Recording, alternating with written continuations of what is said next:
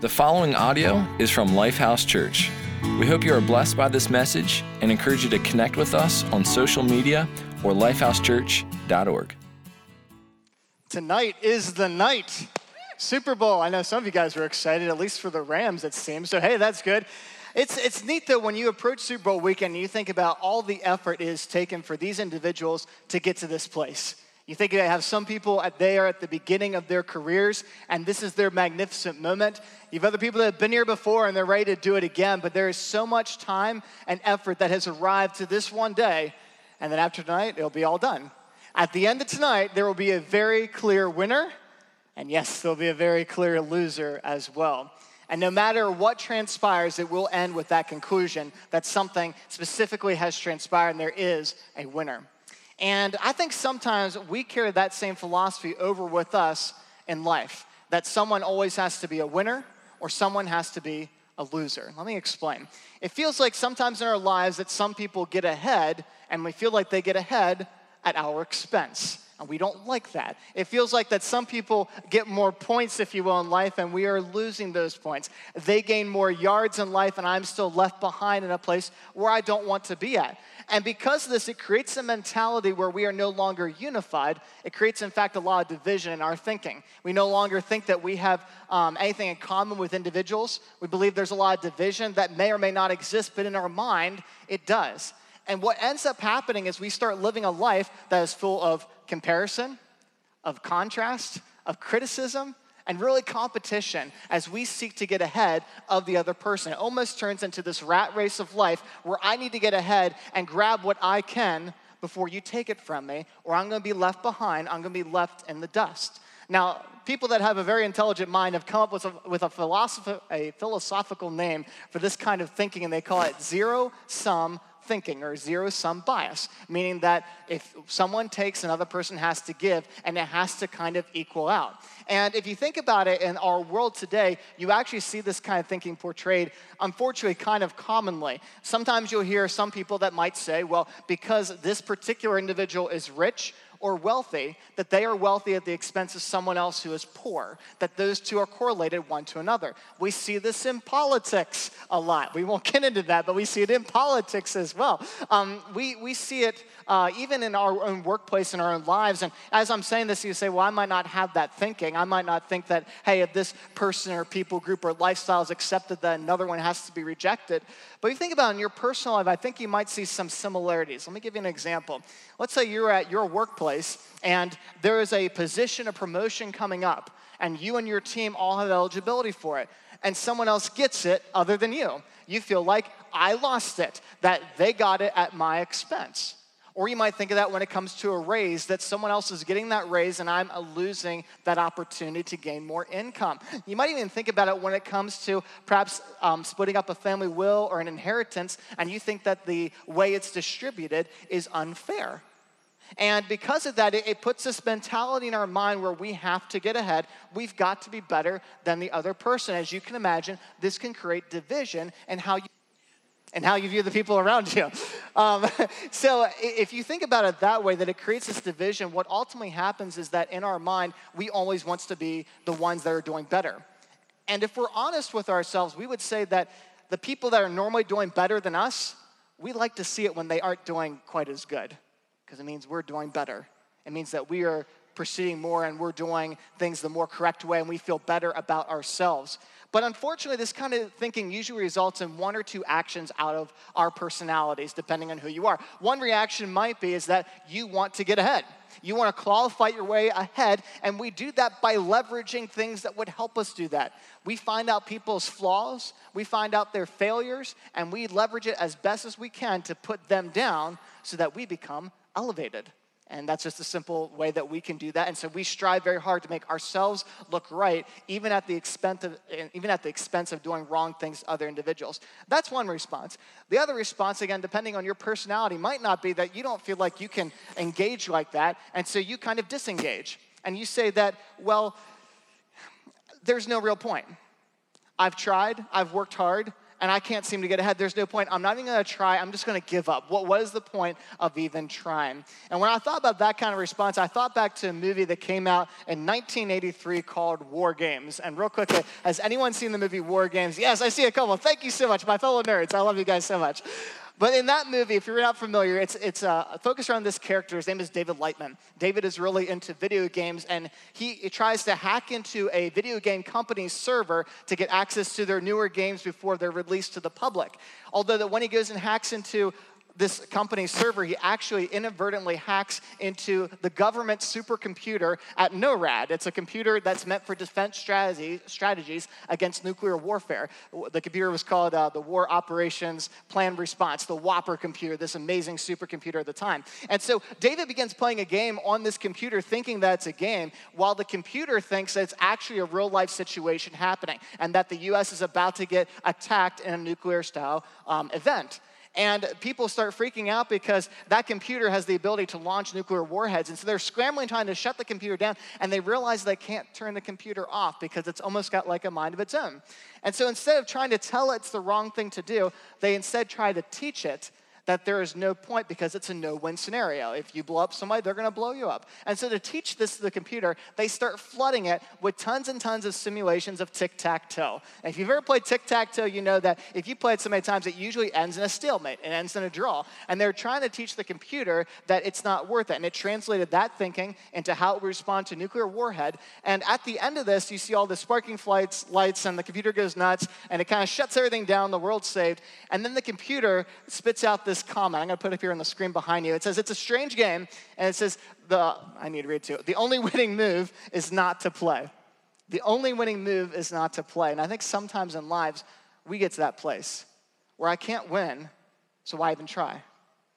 I am so sick and tired of always being last, of always been degraded, of not feeling I have any worth, and I can't get ahead, so why even try? The only winning move is not to play. And it's very unfortunate that we feel this way, and perhaps you can relate to this at some point in your life where you feel like you just can't get ahead. And what we desire is really to not be at odds with one another, we desire to be together. We desire to have good community with one another, to get along. That, that's kind of our desire, but it feels like in our life that there's no way for mutual gain. That either someone's gonna come out on top or I'm going to come out in the bottom. And we struggle with this all the time. And unfortunately, in our desire to find this genuine connection, to find authentic community, oftentimes we find it lacking and we can't discover where it's at. Sometimes we may even come to a church. In fact, we say this a lot here at Lifehouse. We come to church for one or two reasons to connect with God and to connect with others. And we think that if we come to church, we should immediately feel this connection. And when we don't feel it right away, we feel like something's wrong. Is there something wrong with me? Are they just living this perfect lives? And instead of trying to delve in deeper, how can I get this authentic connection through God? What we end up doing is just kind of blending in. And we are satisfied to just kind of resign ourselves to shallow relationships, not going that deep, and just really kind of living in this disconnected state.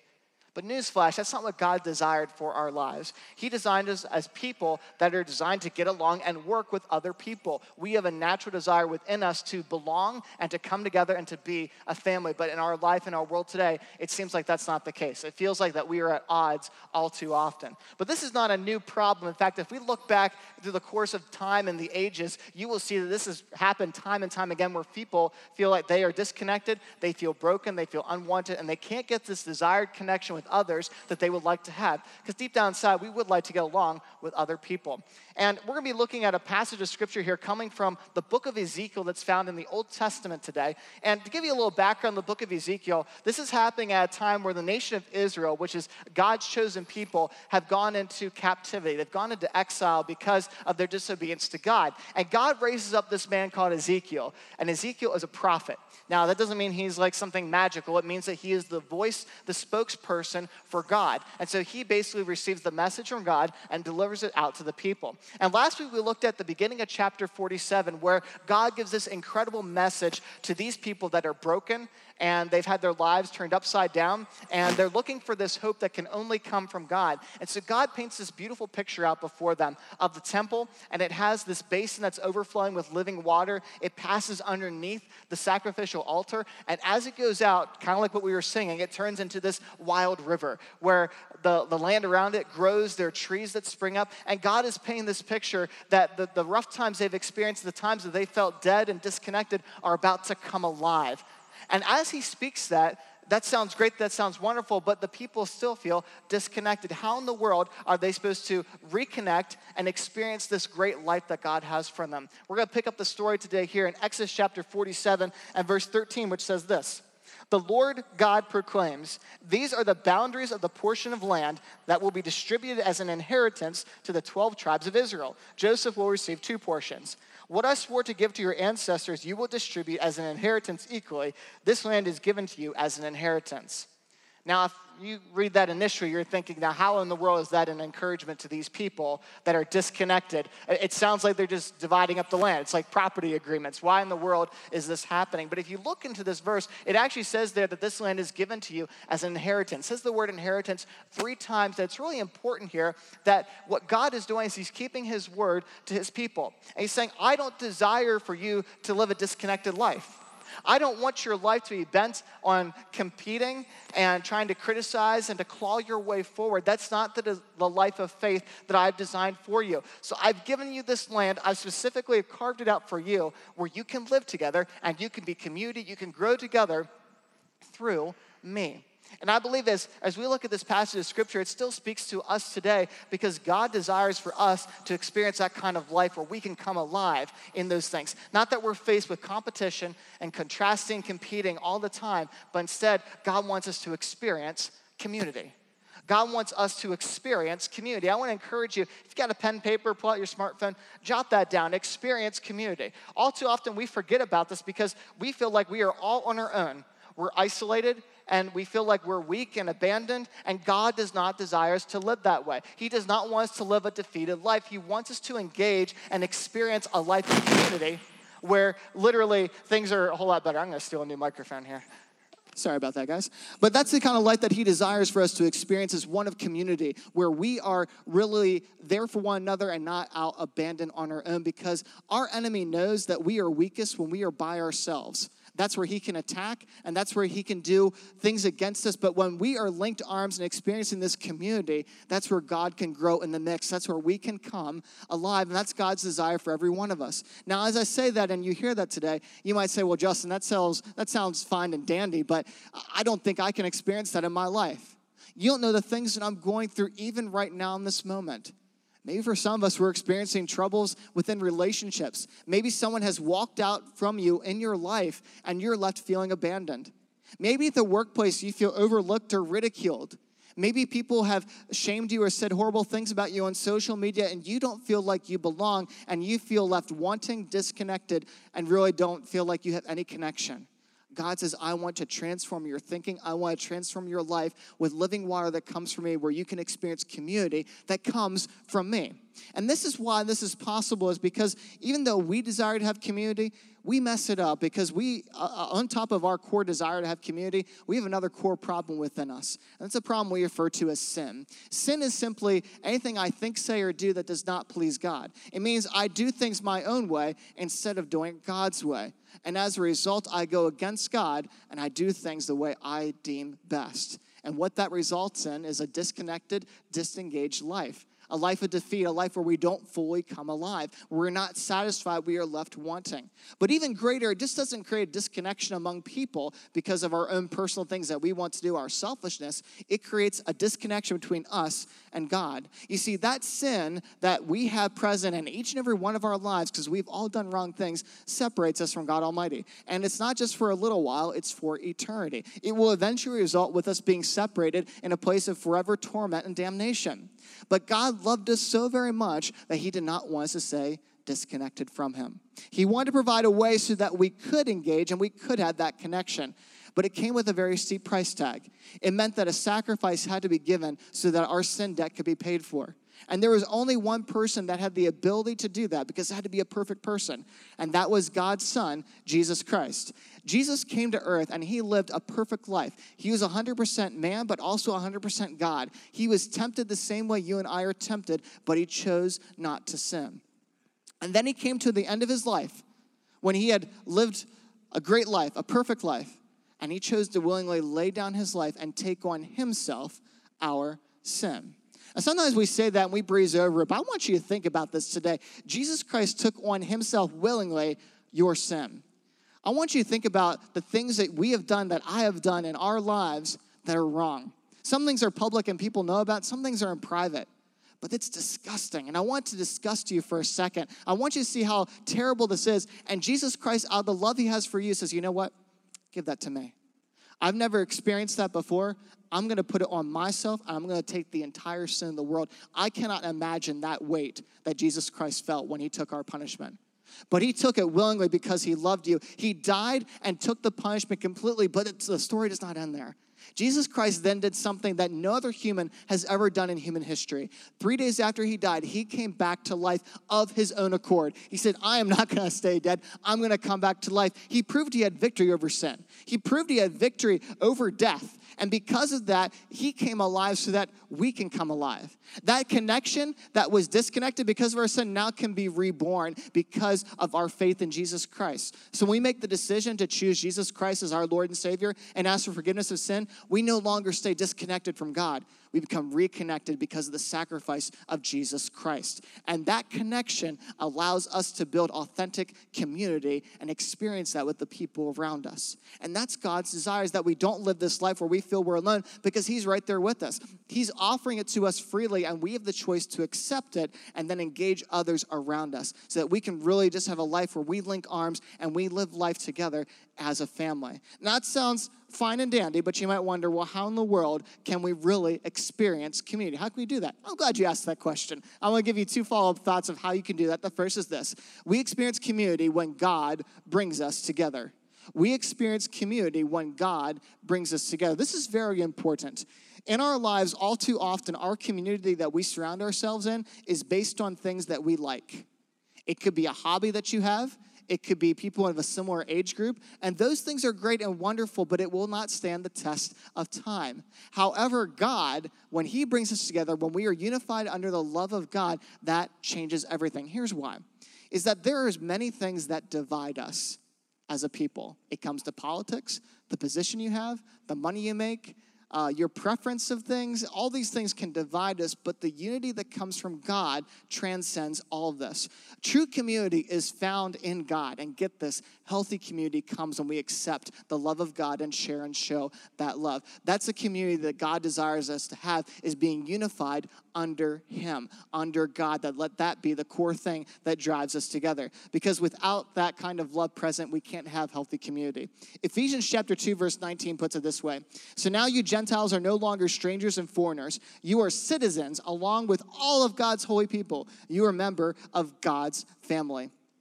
I love this passage because it explains what the family, the body of Christ looks like. That when you accept Jesus Christ as your Lord and Savior, anyone else who's made that decision, that's your brother and sister in Christ.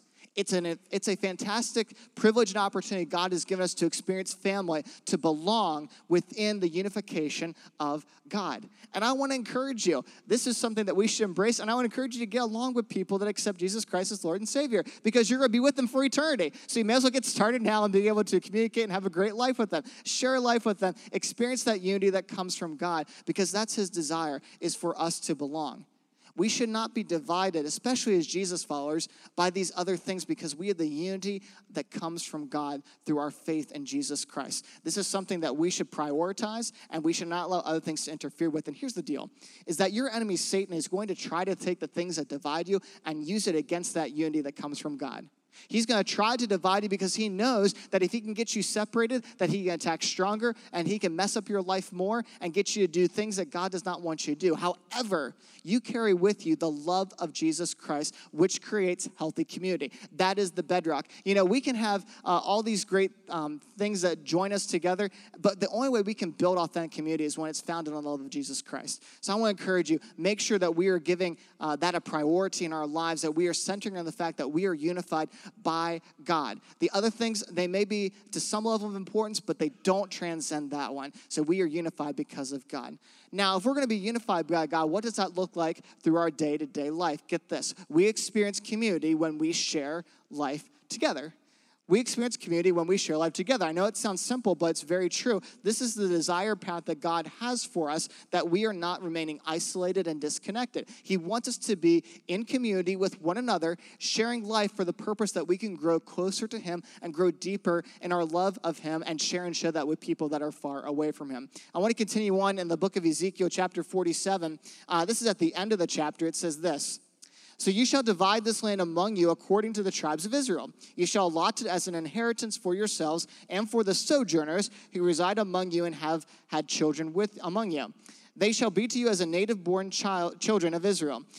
With you they shall be allotted an inheritance among the tribes of Israel. And whatever tribe the sojourner resides, there you shall assign him his inheritance, declares the Lord God what I love about this picture here is that this is the inheritance that God has given for his people. He just said that in the earlier passage. The Lord God proclaims this is how you're going to separate the land for community. But then he says, What I want you to do is I want you to share that community with other people. And I love the fact that he calls out specifically sojourners. These are people that are passing through. They are not native born Israelites. And God says, if they're residing with you, invite them in. The inheritance I've given you is meant to be shared. It's meant for you to invite other people in. It's not meant for you to hoard. And see, the, the beauty of this is that our God given inheritance of co- community is experienced when we share life together. It truly brings that genuine connection that you can't get anywhere else. It's an inheritance that's meant for you to be shared with the people around you. So be inviting other people into this inheritance of community.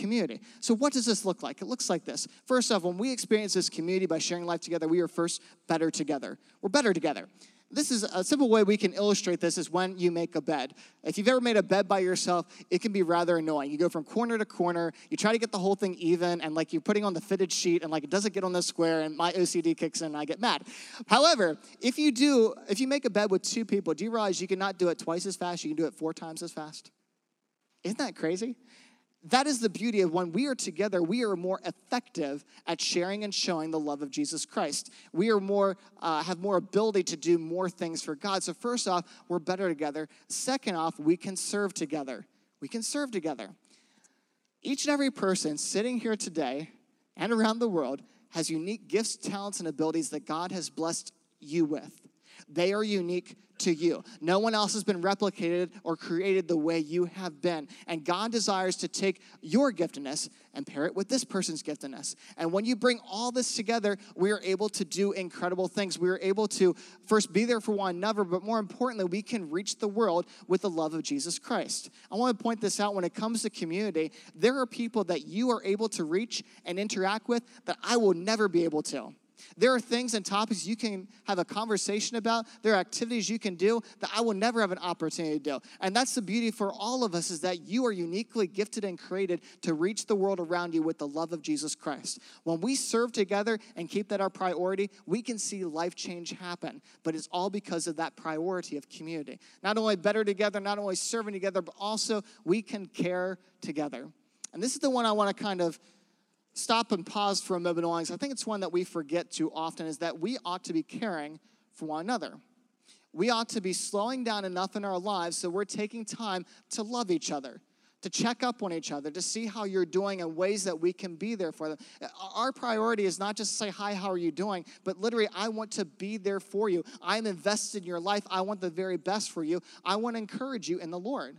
And along with that, when you have people that you care about in your life and you love them dearly, along with that comes a level of accountability. Here's what I mean is that if you care for someone and you see them heading towards a direction that is not going to end well, it's going to end towards destruction. You have the privilege and obligation and responsibility to step in and say, hey, you know what? I care about you. Let's not do that. You're not going to twist the person's arms or whatever, but you have the opportunity to be there and to help them because in our lives, don't we want that?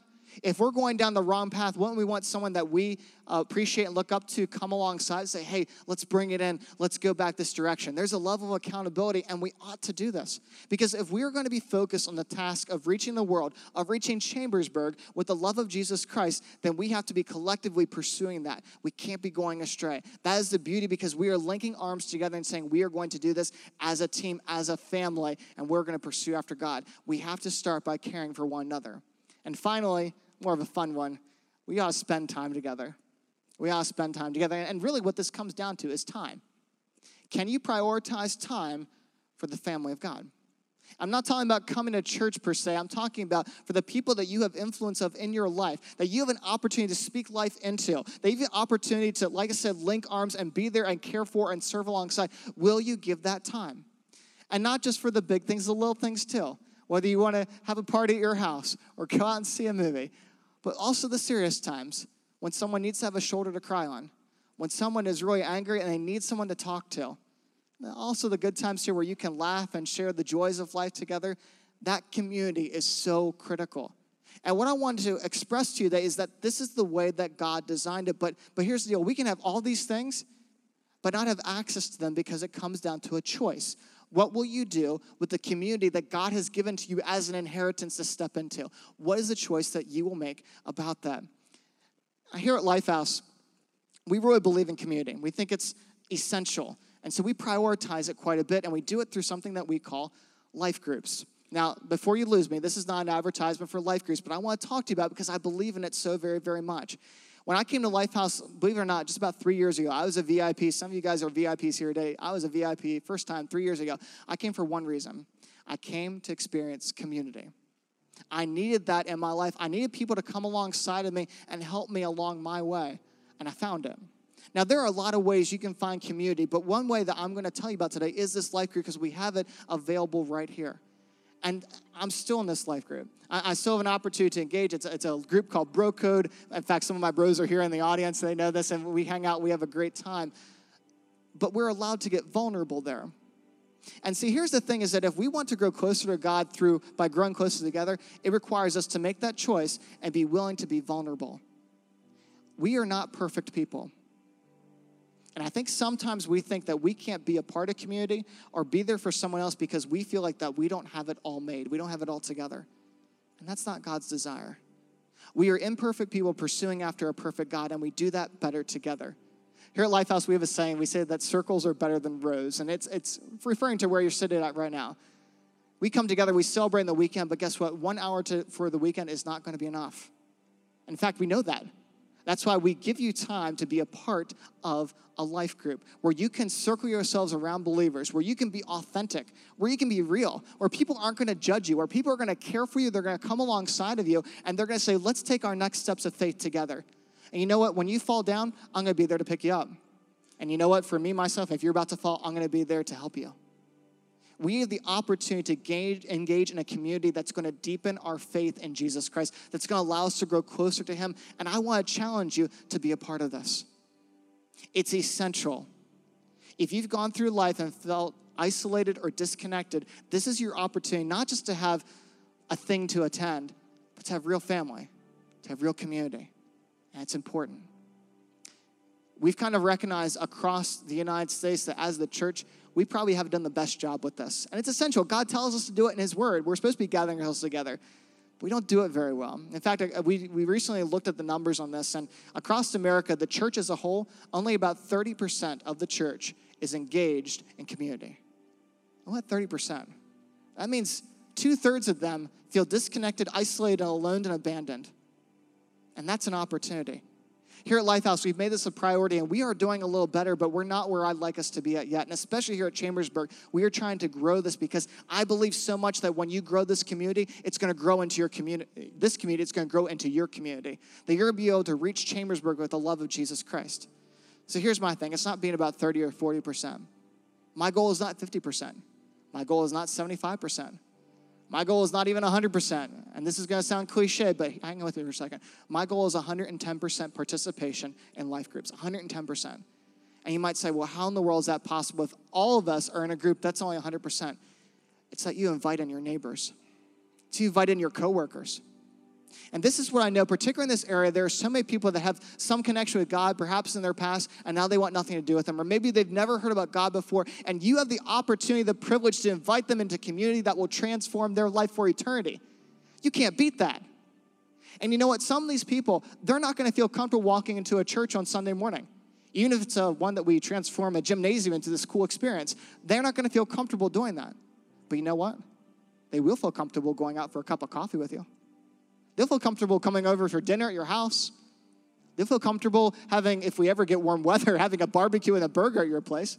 They'll feel comfortable to that. And those are intentional opportunities that you can use to build that relationship to point them back to Jesus Christ. And I believe so much this is more than just us. It's about expanding the kingdom of God. So I want to challenge you and encourage you today. What will you do to expand the community that God wants you to be a part of? Will you take a step into that community and say, I need to make this a priority in my life? I need to get involved. I need to get plugged in so that people are speaking into my life and so that I can bring people in and point them back to Jesus. I want to challenge you this because it is so important. God never designed us to live life alone. And in some ways, I feel that when we do that, we're actually sinning. And God says, I want you to be a part of what I've created. I want you to come alongside other people to link arms and say that as a body of Christ, we together are going to grow closer to God and take his love further. Let's pray together. Our God and our Father, Lord, we love you so much. We thank you, Lord, that we can experience genuine connection through Jesus Christ. It's not something that we take lightly, it's something that we believe in. And God, Lord, I thank you so much that that connection was made through the price of Jesus Christ. And I pray today, Lord, for people here that maybe have never made that decision, that today they would experience that connection with you first. That they would say, Jesus, I accept you as my Lord and Savior. I ask you for forgiveness of sins. Accept me into your family. But God, Lord, I also pray for others of us that feel disconnected and alone. God, Lord, would you give us courage? Would you give us boldness to get to allow us to get connected in the community that you created, that you designed, that you gave to us as an inheritance? God, Lord, we do not want to miss up on this opportunity. So, God, Lord, would you allow us to be motivated, prioritize our time to be in community so we can grow and be in community so we can reach others around us. We love you so much, Jesus. It's in your name we pray. Amen. Thank you for listening to audio from Lifehouse Church. We believe that through Christ, life change happens here. So we invite you to connect with us further by visiting lifehousechurch.org.